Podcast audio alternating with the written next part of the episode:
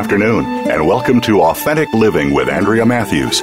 Over the next hour, you'll learn how to see your true self in the midst of life's twists and turns. You'll be challenged to think outside of the box when it comes to the mysteries of life. Now, here's your host, Andrea Matthews.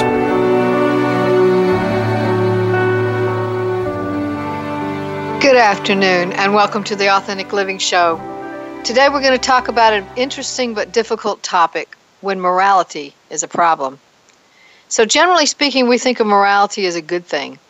People should, we think, honor certain codes of behavior in order to prove that they're good people and in order to maintain order in the world.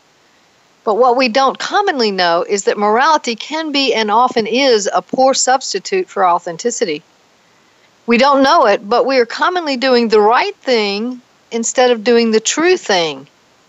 Yep, that's right. There can be a big difference between what's right and what's true.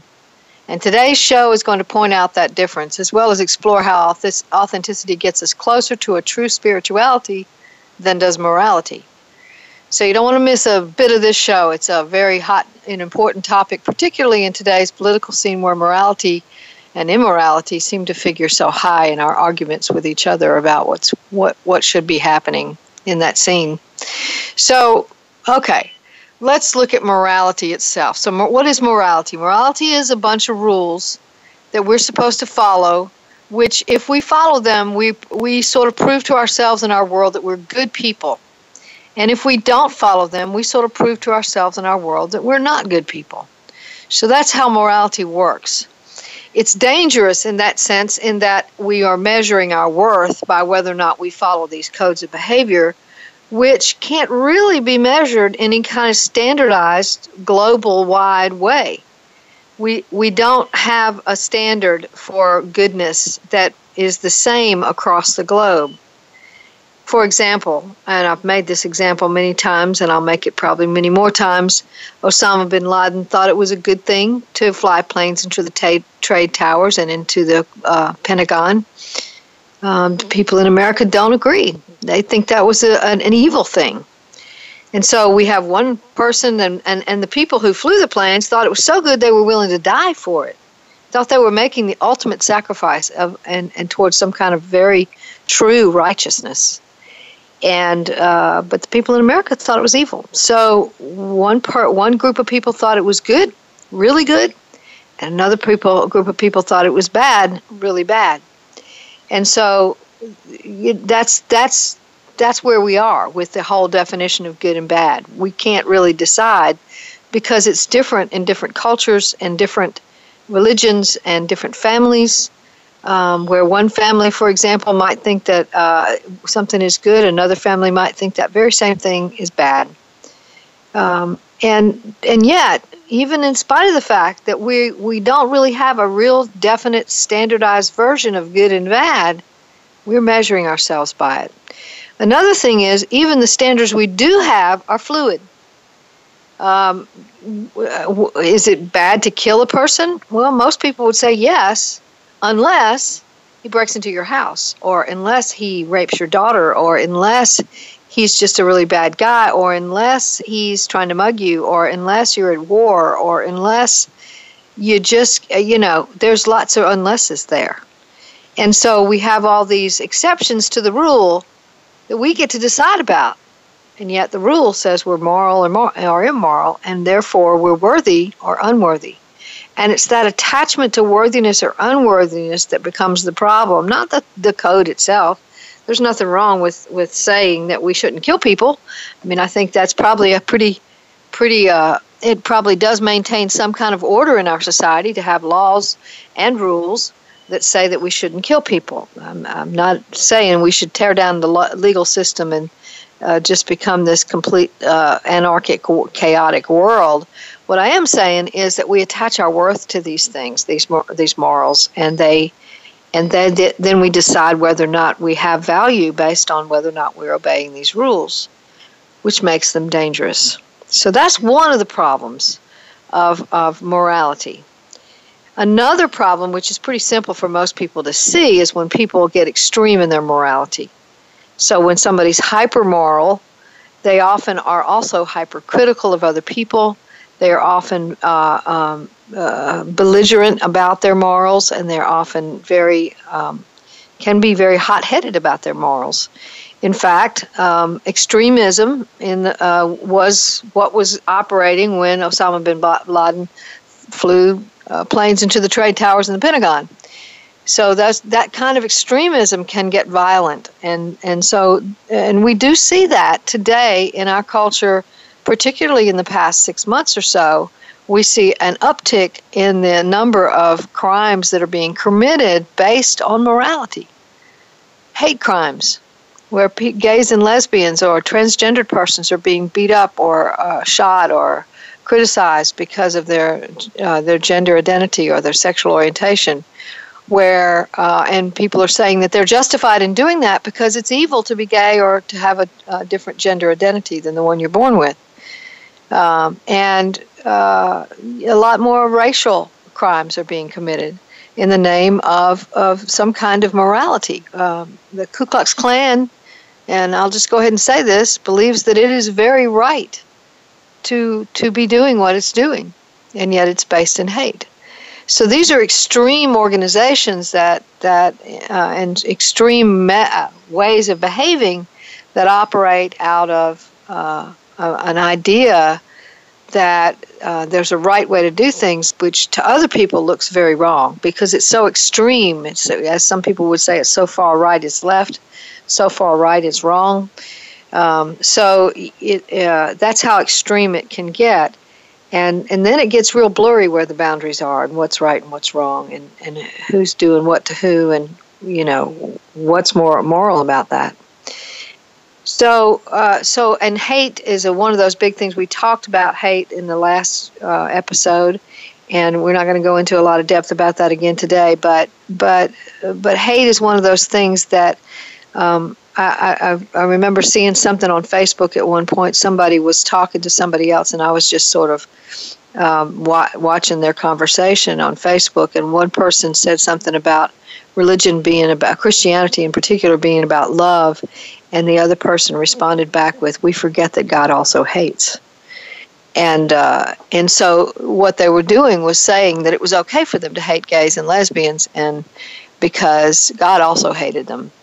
And uh, so that kind of thing just gets real skewed when it when it comes to morality. We, we're deciding what somebody else should and should not do, and and actually um, criti- not only criticizing them, but sometimes harming them based on morality. So that's when morality has become a problem. When it becomes extreme, it's become a problem. Okay, so that there's two examples of or, when morality is a problem. All and and, and that's that's not all. There's more. Uh, one of the main reasons that morality is a problem is because it's a substitute for authenticity. We try to be good instead of trying to be who we are. And the reason we do that, and this is the, the reason I'm doing this show today, is because the reason we do that is because we haven't been taught to trust our authenticity to be a good enough guide. We haven't been taught that within us there is enough spirit, enough connection to the divine, enough love, enough compassion to guide us in the in a way that is true. So now let me stop for a minute and do a little aside about what the difference is between what's right and what's true. What is right, typically seen as right, I should say, is what is morally correct. That is what most people would say is morally correct, although there's no most people here. Again, I say that what most one group of people thinks is right, another might think is wrong. But let's just say that there's a moral that can be determined to be right. And a lot of times when I'm seeing, talking to clients in my office, in my practice, I, I hear people say, I just don't know what's right. I just don't know what the right thing is. And my challenge to them is to stop looking for the right thing and try to find the true thing. Okay, so what do I mean by that?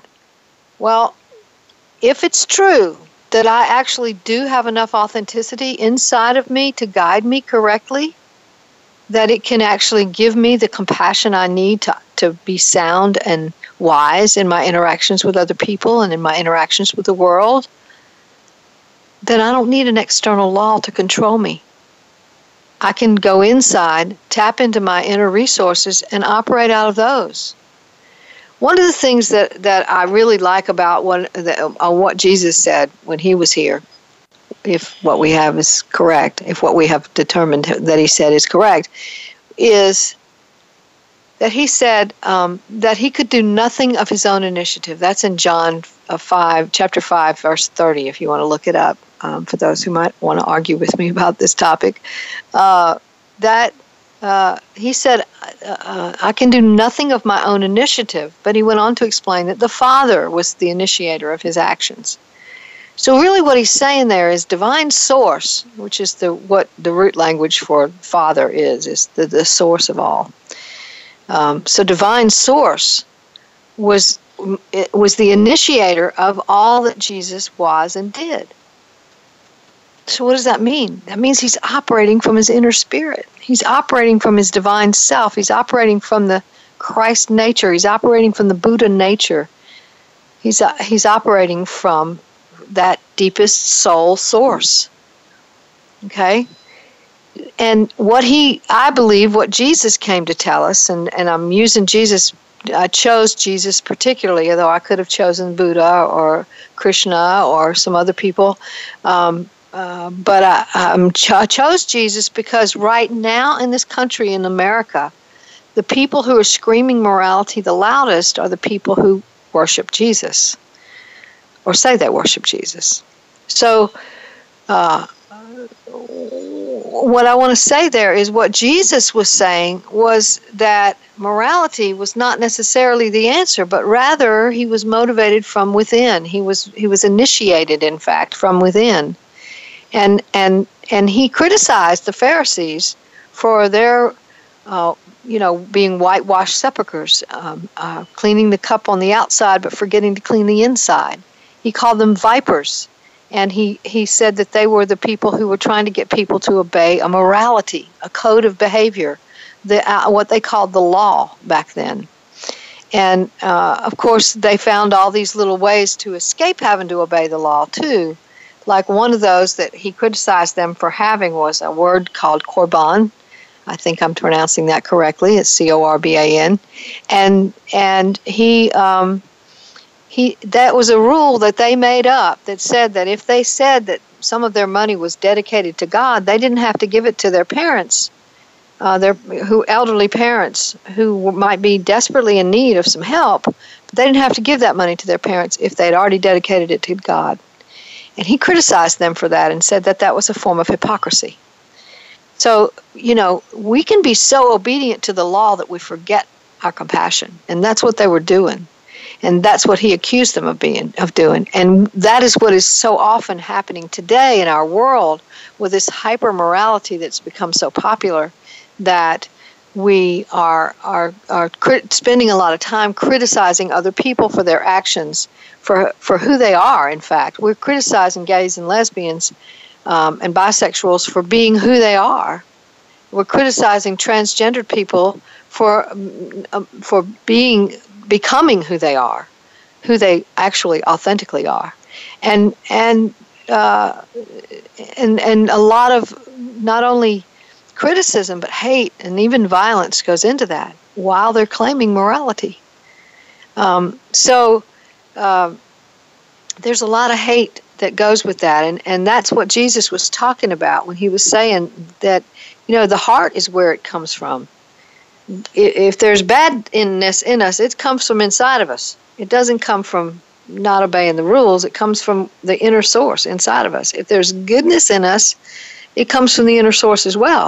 So if we dig down deep under all the identities, all the roles, all the masks and costumes, which we spent several ish- shows uh, prior, prior to this talking about, and we'll talk about some more today, we dig down on, underneath those. What we get to is our soul, or what I call the authentic self.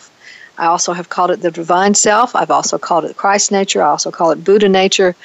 It's all those are synonymous terms. And uh, so, what what I'm saying here is that um, if we dig down underneath those, underneath not underneath those, excuse me, underneath the identity, the role, the mask and costume, to find the authentic self, the divine self, the Buddha nature, the Christ nature, the spirit, the soul, whatever you call that, um, and we begin to operate from there, then we're doing what Jesus did. We're being initiated from the source. And I think he came here to show us how to do that. It's one person's thought, but I would challenge you to think about it.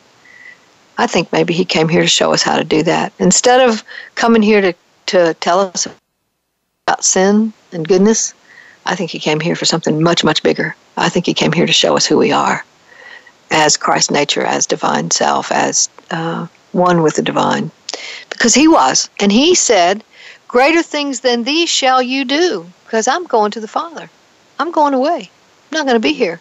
You can't give me credit for everything. You'll be able to do it.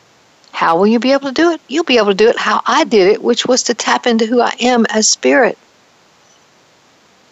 Now that is a profound thought, and it has nothing whatsoever to do with morality. So what's true? What's true is that I have a deeper self. I have a, a real uh, authentic self down inside me. I also may operate out of an identity that isn't who I truly am, but is what I've identified with. And we'll talk some more about that in the next segment. But I can identify with something other than who I actually am. I do have that capacity. And many of us, as a matter of fact, I would hasten to say that at some point in our lives, probably all of us have done that. And yet, there is an authentic self in there that I can use to, to be the initiator of my life. And when I operate from that, it has its own natural compassion for other people. It has its own natural passion for what's true. It has its own natural life force that wants to see and promote and encourage life in ourselves and other people. It has its own capacity to, to lead in us into truth, into deeper and deeper truth. Because, why? Because it's true. It's not right. It's true. It's who we are as an authentic being. And so tapping into that is tapping into truth. And that's very different from tapping into what's right. Um, so th- this idea that uh, that that what's right and what's true are the same thing is false. So you can be right. You can be so right you're wrong, and you can and you can think you're being so true you're false.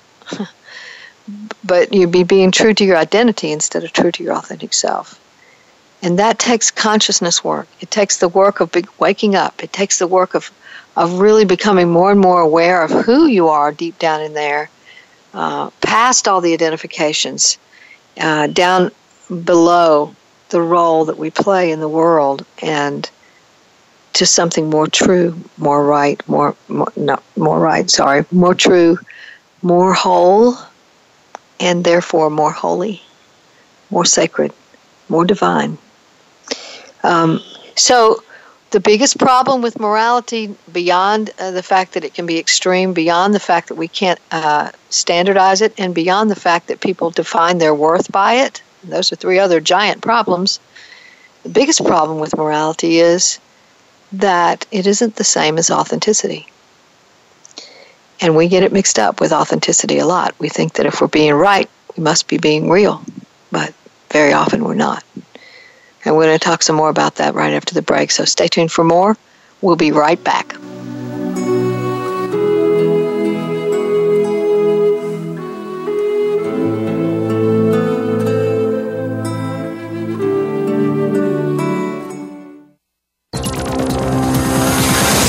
It's your world. Motivate, change, succeed. voice america empowerment dot com.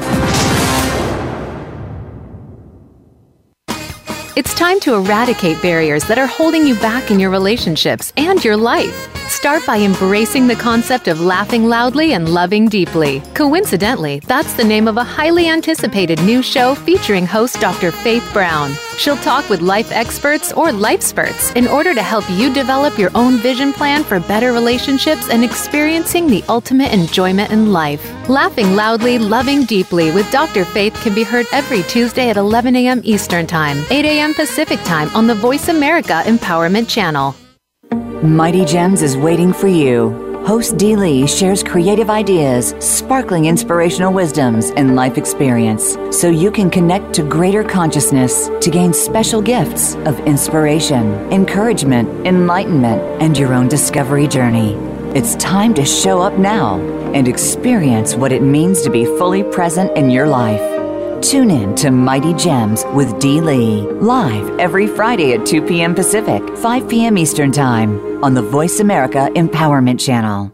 Welcome to Portal to Ascension Radio. Your hosts, Neil and Sol Gore, will take you on a journey to expand your consciousness. You will learn about hidden ancient wisdom, advanced technology, cosmic consciousness, our true world history, the ascension of Earth, and so much more deeply esoteric and revolutionary information.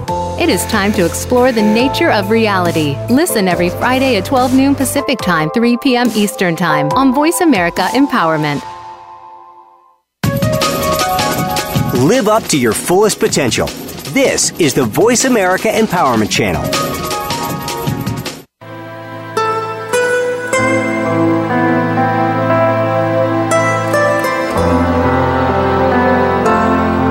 You're listening to Authentic Living with Andrea Matthews. We want to hear from you. If you have a question or comment about today's show, call in now, toll free, one eight six six, four seven two, five seven nine five. That's one eight six six, four seven two, five seven nine five. You can also send your questions or comments by email to Andrea at andrea matthews dot com. Now, back to Authentic Living with Andrea Matthews.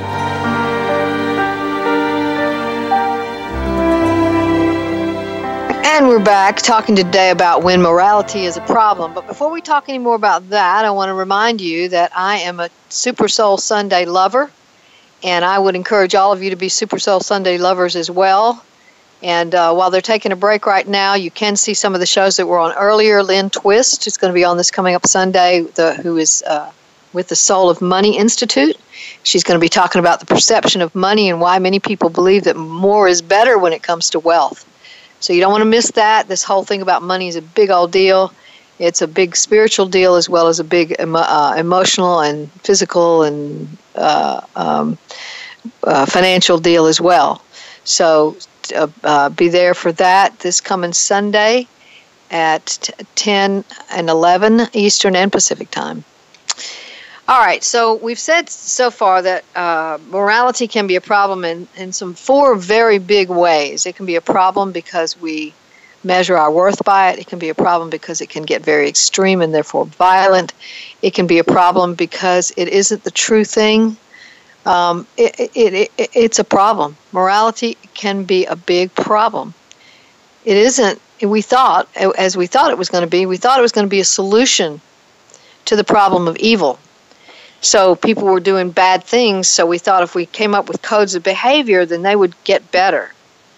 Um, And, you know, maybe behavior did get a little better as a result of the rules. And again, I want to be sure you understand that I'm not advocating for anarchy here. I'm not saying that we should not have any external rules at all. I do think we do need some kind of organizational rules. But I, uh, but I think that morality as a an effort to change humanity and bring us to a place where we finally can have peace is not working. We're we've we're doing the same old thing, looking for different results all the time with this whole code of morality. And the stronger morality gets, the more extreme it gets, the more it shows itself to not be a solution to the problem of evil. So, uh, you know, if I try harder to be more moral so that, you know, I'll be a better person and the world be a better place, then all I'm doing is getting more extreme, which makes it poten- the potential for violence, and that's, you know, then we got to go, is that moral or not, you know? So again, we can be so right, we're wrong, and uh, that's what morality does. It it, it can only uh, it can only help us to the degree that we use it for organization of our society. You know, people shouldn't kill. People shouldn't hit each other. People shouldn't assault each other. You know, those are good good organizational rules, and, and they're also laws. And uh, and so we can get in a lot of trouble legally if we do those things. But do they help us change who we are? Do they help us get in touch with a deeper spirit? And can they actually manage our inner world? No, they can't. They can't help us manage that inner world. And it's the inner world that creates the most steam Uh, to get us to do the quote-unquote wrong things. If a person is going to kill somebody, there's probably a lot of inner world going on to get him prepped to do that. Whether he does it as an act of passion or it's a planned act, uh, he there's a lot of uh, stuff that goes on in the inner world before that action actually takes place. So it's the inner world that is the issue. Therefore, we need to be tapping into the inner world. So a lot of times when we tap into the inner world, what we tap into first is the identity. So what what do I mean by identity? All right, identity and role, those are interchangeable terms.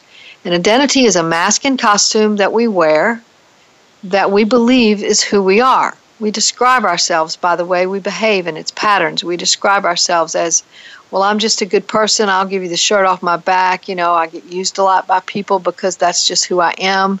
That's the kind of description I hear people giving of themselves. Or, you know, uh, I'm really a depressed person. I, I I feel pretty defeated a lot of the time. I don't know, uh, you know, I don't know how to uh, live and be okay. I, I've, I've had a lot of financial problems. I've had a lot of social problems and relationship problems, and I just really don't know much about life. That's another way we could describe an identity. Um, you know, there's all kinds of labels we have for these identity. Bully is one. The person who acts out the bully role. Uh, the victim is another, a person who stays in a perpetual victim think thought. They're just constantly thinking that life is bigger than them and they're always going to be defeated and it's just too hard. And they just can't. They just can't. Their mantra is, I can't. Uh, there's uh, the good guy identity, which I write about in the upcoming book that's coming out in August, uh, the August the eighth of this year, um, called Letting Go of Good, Dispel the Myth of Goodness to Find Your Genuine Self. Um, it's all about this good guy identity, that, and that's one of the things we're talking about today is a person who identifies with goodness in order to try to be this really good person, and they end up sacrificing and trying to please other people and and, and always being good, always doing the right thing, and they end up having a lot of resentment and a lot of exhaustion because they're trying so hard to be good that they've forgotten how to be real. And uh, uh, that's so that's one. I could go into a lot more depth with that, but I'll wait till the book comes out.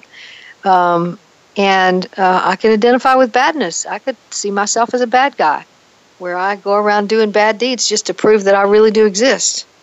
Um, that's another identification, and that's one that we see a lot with this. The, like, for example, the serial killer, I think, has identified with badness in such a way that he, he's addicted to doing bad deeds so that he can prove that he really does exist as something, because otherwise he doesn't feel like anything. Um, uh, we can identify as a, as the runaway. I'm the person who just doesn't feel. I don't go to my feelings. I, anytime somebody tells me to feel, I run from it. Anytime tells me, anytime somebody has a big problem, I run from it. Uh, that, um, I'm not going to be around for stuff that's too heavy. I'm a runaway. Um, I could be uh, uh, Um, about Peter Pan. That's a person who's, you know, the old song, I won't grow up, I won't grow up. Well, that's Peter Pan. That's a person who's a perpetual player, who's not very interested in commitment or, or, or management or responsibility. Those are onus words to this person, and they don't want to operate out of those. Um, yeah, I've described these these some of these roles in detail in uh, the book Restoring My Soul. Um, so you can get that book on Amazon dot com, and uh, it, it it really goes into a lot of detail and helps people work on trying to find the authentic self. So these roles, these masks and costumes, how did we get those? Well, we got them because we we uh, were raised by parents who projected some of their unresolved issues onto us unknowingly, unconsciously, projected some of their unresolved issues onto us. That's part of it. We grew up with certain ways of, of interacting with these people, and we we could see what they needed us to be, and we needed to be a part of the family so badly that we began to operate in, as what they needed us to be. Um, there's some definitions of identity that clearly state that when a person is in an identity, they have lost touch with their authenticity. Um, and they also s- talk about... Uh, uh, these two people, Ann Gia and uh, John, I think John Furman, uh, wrote a book called The uh, Primal Wound, where they talk about that primal wound being that dismissal of the authentic self by parents and in favor of the child being something the parents needed to be. And sometimes what the parents need the child to be is just good. I need you to be a good child because that'll prove that I'm a good parent. And, you know, there's a little bit of that in every parenting episode. Uh, so we can see that that projection can get passed on pretty easily to a child. But there's also uh, a lot of it in some cases where uh, the, the parent really, really needs to find some sense of, of self and some sense of worthiness by raising a child who's exceptionally good. And that child will identify with morality in a way that other children don't.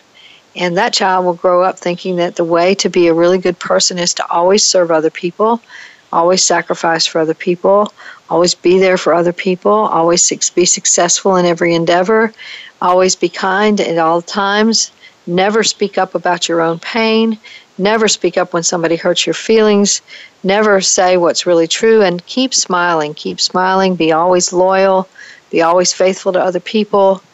Um, you know, uh, this is the person who, you know, gets the Girl Scout, Boy Scout badges. They they excel in life in some ways, uh, and yet internally they're having massive struggles because they have given up themselves for this role, for this mask and costume. And whatever the mask and costume, whether it's bully or victim or um, good guy or bad guy or scapegoat or runaway or, you know, Peter Pan or whatever it is, whatever the role of the mask and costume are, is, it prohibits us from living from that deeper self, that what Jesus talked about when he said, uh, I can do nothing of my own initiative, but the Father initiates that. So when we, uh, when we, when we live from an identity, we don't live from our authentic selves. Now, the authentic self may pop up every now and then and, and have a voice, and we may sometimes even let it operate in our world. But what we won't operate entirely out of it because we're busy operating out of the role, the mask and costume. And it's a way that we have established of surviving. Children know from their earliest time that, that to, to live without their family is to die. Uh, and so there's a natural inborn fear of abandonment. And children attach that fear of abandonment to whatever their, their parents expect of them. So they try to become whatever their parents hope they will be.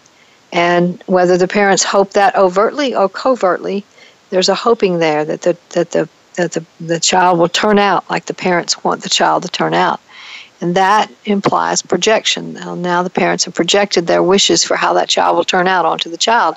Some parents do that very loudly and clearly by, like, for example, insisting that I'm a doctor and so my son is going to be a doctor too, or my daughter is going to be a doctor too. We're just doctors in this family. I mean, that's one very obvious example, but there are many others of how parents can just really want their children to be a certain way. Um, sometimes parents want a little mini-me. And they want the child to grow up, look, walk, talk, act, think, feel just like the parent. And if they don't, then they're either extremely criticized, rejected, uh, or, you know, just put aside, dismissed.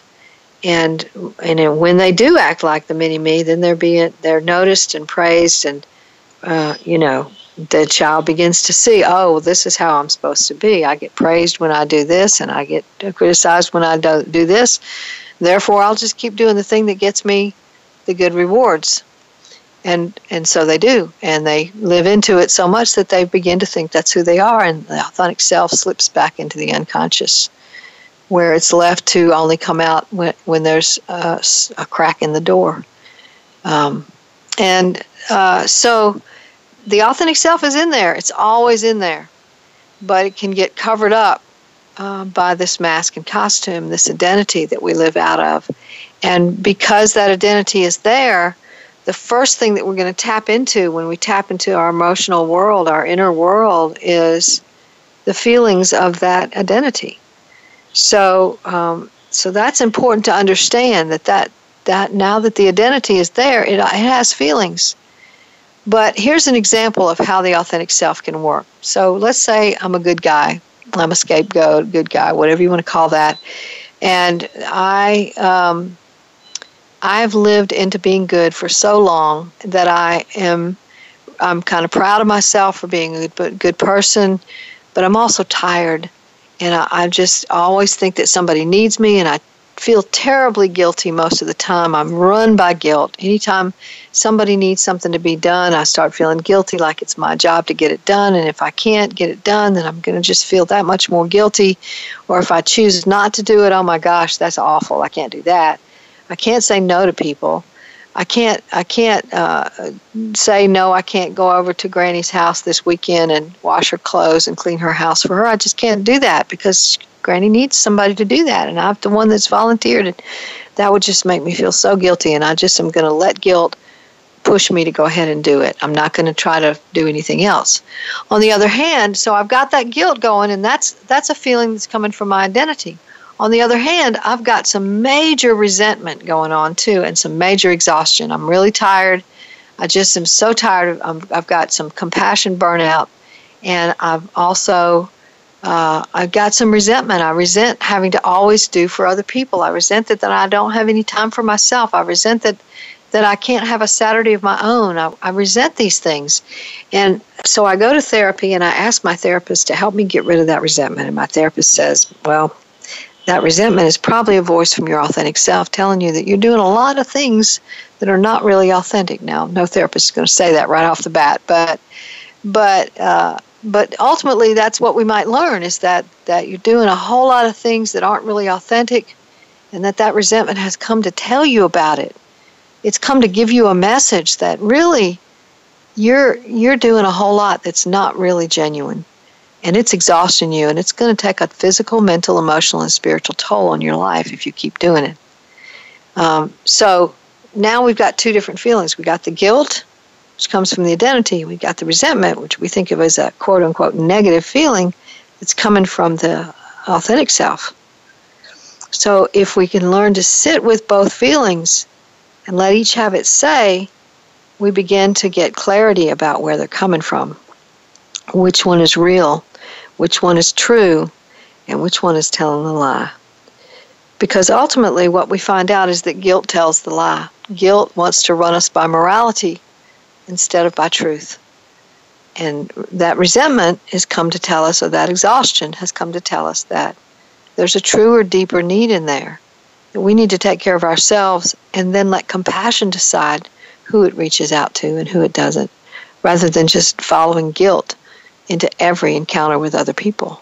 So guilt becomes a, a, a plastic way of operating, where the authentic self, including our resentment, our compassion, our passion, our exhaustion, all of it, will come to talk to us and say, hey, listen, there's another way of living. You don't have to live out of these high-minded morals in order to feel like an okay person.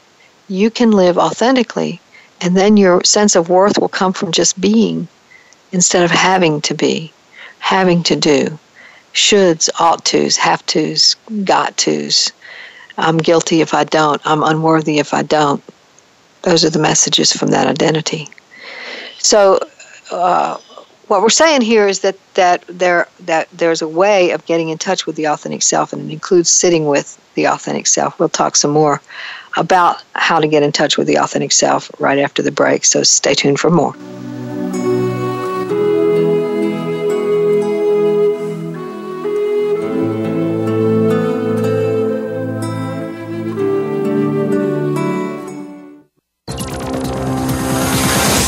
It's your world. Motivate, change, succeed. voice america empowerment dot com. What's your purpose on the planet? Are you ready to make jumps to pursue your passions? We often make excuses, but it commonly leads back to fear. Sharing our stories provides an opportunity to learn lessons and leverage pearls of wisdom that we gain on life's journey. We'll help you push through the fears that hold you back from empowering you to experience pure love and live your life's purpose. Tune in to the Beth Bell Radio Show Tuesdays at five p.m. Pacific Time, eight p.m. Eastern on Voice America Empowerment.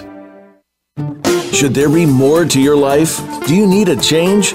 Transformation for Success with Doctor Barbara Young will provide empowering commentary each week to encourage you. She will interview successful personalities from movies, television, business, technology, health, and academia. All of them have amazing stories, resulting in transformed lives. You'll learn how to discover real happiness, financial success, and fulfillment to live your highest purpose. Join her on Tuesdays at twelve noon Pacific Time and three p.m. Eastern on the Voice America Empowerment Channel, and a replay Fridays at twelve noon Pacific on the Voice America Women's Channel. Being Here with Ariel and Shia Kane is an ordinary person's guide to modern-day enlightenment. This show is an exciting exploration that opens the door to living in the moment. Don't miss Being Here. Tune in every Wednesday at nine a.m. Pacific Time, twelve p.m. Eastern Time, with award-winning authors Ariel and Shia Kane, right here on the Empowerment Channel. Change your world. Change your life. voice america empowerment dot com.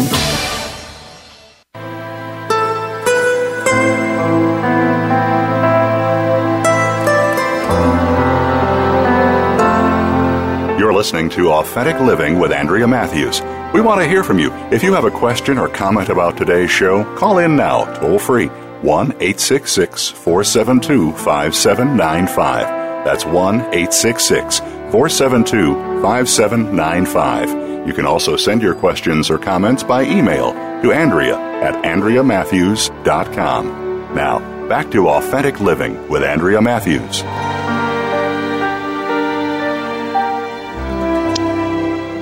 We're back talking today about when morality is a problem, and what we said in the first segment is that morality is a problem in several different ways, whereas being authentic is is a way to get in touch with being led by your truest self, by the divine self, by the authentic self, by the Christ nature, by the Buddha nature. I would encourage you to go back and listen again to that segment if you missed it. Um, and uh, and we talked in the second segment about how we can be Uh, inauthentic, as well as how we can, uh, or, or, or just awareness that there is an authentic self in there that is also talking to us most of the time. We just don't generally dismiss its messages. Uh, so we said we'd talk a little bit about how to get in touch with the authentic self in this section. And uh, first I want to say that there's a whole book on this. Restoring My Soul is uh, a workbook for finding and living the authentic self.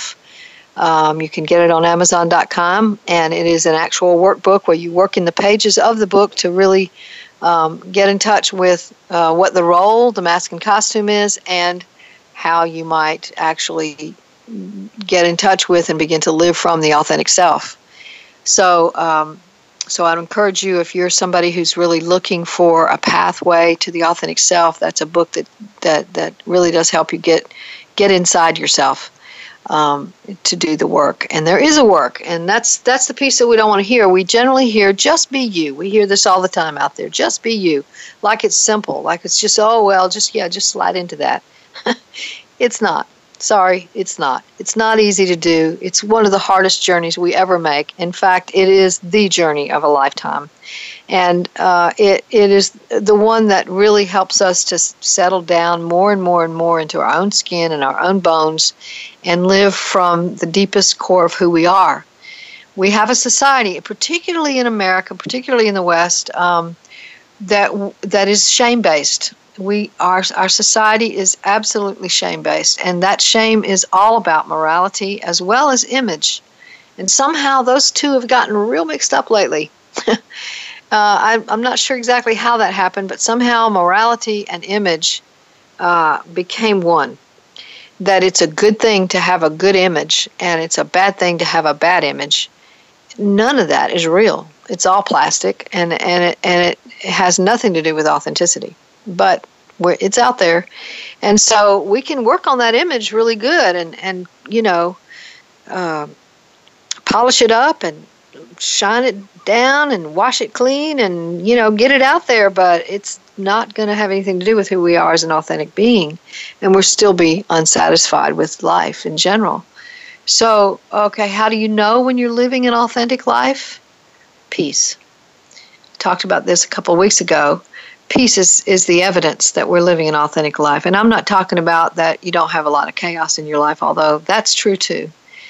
Uh, I'm talking about a deep inner peace, a peace that just, it's that peace that people talk about passing understanding. that's when you've tapped into something really genuine. And uh, we want to label that. We want to box it up and say, okay, well, that means now that I'm a religious person, I'm a spiritual person, I've had some peace, so that's what that means.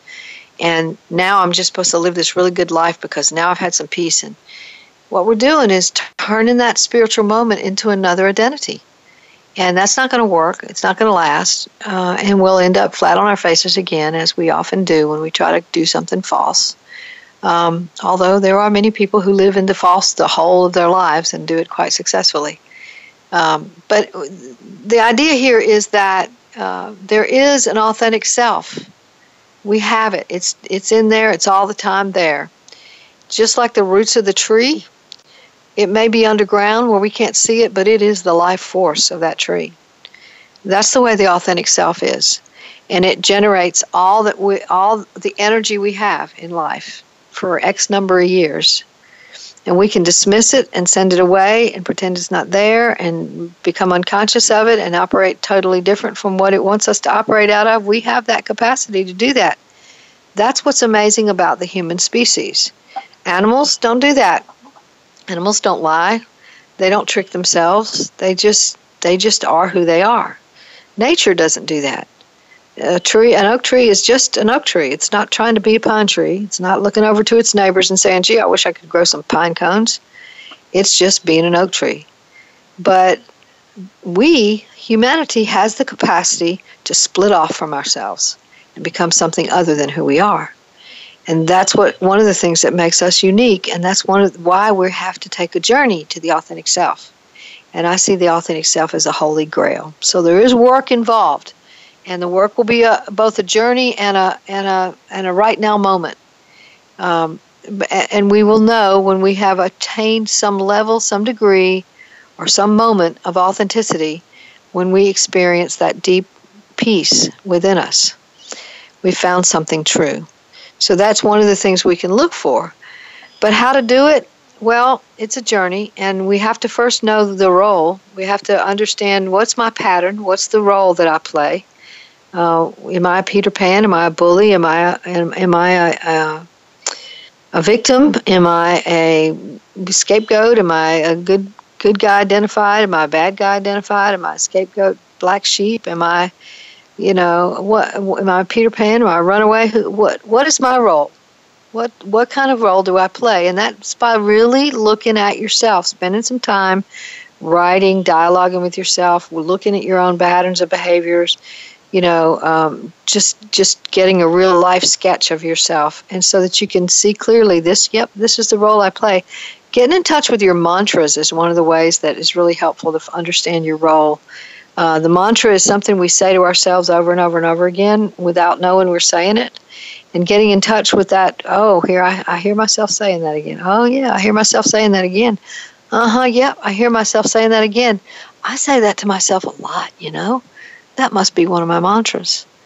So, um, you know, what is that mantra? Is it life is hard? Is it, is it I won't grow up? Is it, you know, uh, nobody cares about me? What What is that mantra? What is it? What are you saying to yourself over and over and over again without notice, noticing that you're saying it? And that mantra is a key to that role, because it's a it's coming from the role. It's it's a message to you from your identity. But there's other messages that are coming to you from your authenticity, and they usually come in the form of feelings or in the body sensations or tiredness or, you know, energy, um, all kinds of ways that the authentic self has of communicating to us. And if we can listen to those as well, then we begin to go, oh, okay, that's the voice of my authenticity. That's the voice of my role. And that's the first step. We have to differentiate, as Carl Jung said, before we can integrate. We have to differentiate the different voices within us before we can begin to say, oh, okay, this is what I want to keep and this is what I want to toss. And uh, that process is, is it's a journey. And uh, it, sometimes I've seen people get it really, really quickly and be able to just go, oh, I, um, this is, you know, I see this is my authentic self, and that's the voice of my mask and costume, my role, my identity. I see it. I got it. I know it. And they're just off on that journey then from then on. And they're and they're able to grasp it really quickly. And I think that's because they have already done a lot of work prior to, you know, really stepping into the the framework of an authentic self. Uh, and so they're ready for it. But other people, it takes, you know, a while to get in touch with that, you know, to distinguish between the various voices. What, when is my authentic self speaking to me? When is, when is the role, the mask and costume speaking to me? And being able to discern the difference. One of the things that I've done with clients uh, uh, in the past and, and even currently is that is having them do what I call, what Gestalt called a, a two-chair, where you write down all the mantras, all the behaviors, all the all that you know that to be true about the role, the mask and costume, and put it in one chair. And you write down all the things that you know to be true about the authentic self, and you put them in another chair. And you go stand behind the, vo- the the authentic self, and you speak to the role, and you say, I need to hear from you. I want to know what you have to say to me. And then you go behind, stand behind the role, the the uh, the chair that the role's mantras are s- sitting in, and you speak from the role to the authentic self. And you say, you know, these are the things that I think about. These are the things that I want. These are the things that I try. These are the things that I'm disappointed in. And so you get a dialogue going between the authentic self and the role. So now they're not so far apart, so compartmentalized, so far away from each other, so split off. Now they're they're talking to each other. And that is huge. It's huge, those two aspects of self uh, talking to each other. And you might want to, if you're not comfortable doing that, or you think it's too scary, or you think it'll be too emotional for you, don't do it alone. Do it with a therapist.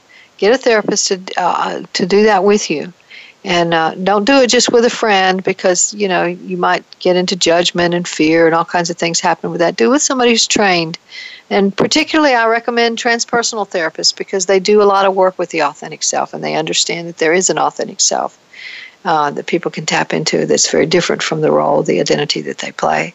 So, um, you know, uh, that kind of work can be very helpful. That two-chair work. Um, but uh, but just being able on a daily basis to sit with and and the, the feelings that rise up, and not try to quash them, not try to say, oh, that's a bad feeling, I shouldn't feel that. That's one of the things that's going on and has been going on over the past twenty years in uh, the New Age and New Thought and uh, um, spiritual but not religious, and uh, that that sort of group of movements as a collective have have have. put forth this idea that there are such things as negative feelings, and that we shouldn't feel those feelings, because if we feel those feelings, we're attracting negative energy into our lives. And I wrote a whole book about this. Uh, it's called The Law of Attraction, The Soul's Answer to Why It Isn't Working and How It Can, um, uh, to try to talk about, you know, the, the the untruth that we get from that understanding of the Law of Attraction and what the real Law of Attraction really is. Um, so that we we stop thinking in terms of negative or positive, and start thinking in terms of of what is really going on inside of me, and let me just address it. Let me just be with it. Stop trying to label it as wrong or right. Again, that's another way of talking about morality. It's a softer tone. You'd call it negative or positive instead of good or evil, but really it's the same idea. That there's a bad person inside me who wants to do bad things, and I have to control it, or else I'm going to do, you know, really bad things. And I, I, what what I found to be true is that we do have an identity that does betray us and other people, but that's not a bad person. It's it's a, a betraying person, and uh, we do have an authentic self who wants us to live from our truest compassion and passion in life. Wants us to live from the truth of us. It doesn't want us to live from the lie. And the lie is that there is no authentic self, and that there's only good and bad, and you have to choose which one you're going to do. That's a lie. It's just not true. Um, so when we're when we're uh, sort of negotiating our way through life, knowing that there's an authentic self makes a big difference. Just knowing that I have an authentic self, the roots of my tree, that is the source of my energy, that is a divine self, that is a Christ nature, that is a Buddha nature, that is a uh, an authentic self, that is a soul, that is a spirit, whatever you want to call that, it is real. And just knowing that that's in there can be a really big, strong first step to solving the problem that morality creates when it tells us to be false in order to try to be right. To stop trying to be who you are and try just to be good, good, good. Because if you can be good, good, good, then you're finally a worthy person. And that is so dangerous to, to uh, again, to say that my worthiness depends on whether or not I can measure to some external standard that does that, that may or may not have anything to do with my authenticity. Um, so when we gravitate to uh, that authentic self, what happens is we begin to feel more grounded in our lives. We begin to feel more genuine peace. We begin to feel more li- lighter. We begin to feel more like we've been enlightened. Uh, we begin to feel more certain that we can figure out what to do about a given scenario, a given problem, a given issue in our lives. We begin to feel that there's an authentic self in there who can guide me, who can tell me where to go. And it can even parent and reparent that identity, because the identity is just a lost child who was looking for a way to survive. And the authentic self knows how to help it survive because it's the roots of the tree, not the branches, the roots. So uh, it's important to know we have that authentic self. It's important that the authentic self be considered as at a higher level of spiritual attainment than morality could ever accomplish, which, uh, you know, again, that's what Jesus taught us when he came here. Um, and so this age in which morality has taken such a foothold as, as judgment of other people and even crime against other people uh, is going to be short-lived. It can't last forever because the authentic self of a collective is going to come out as well. So that's what we got for today. That's all we got. And uh, we'll be back again next week for more. So remember, if your job, your job, should you choose to accept it, is to give birth to yourself. Thanks again for listening to Authentic Living with Andrea Matthews. Join us again next Wednesday afternoon at one p.m. Pacific, four p.m. Eastern Time, here on the seventh Wave Network. We'll talk again next week.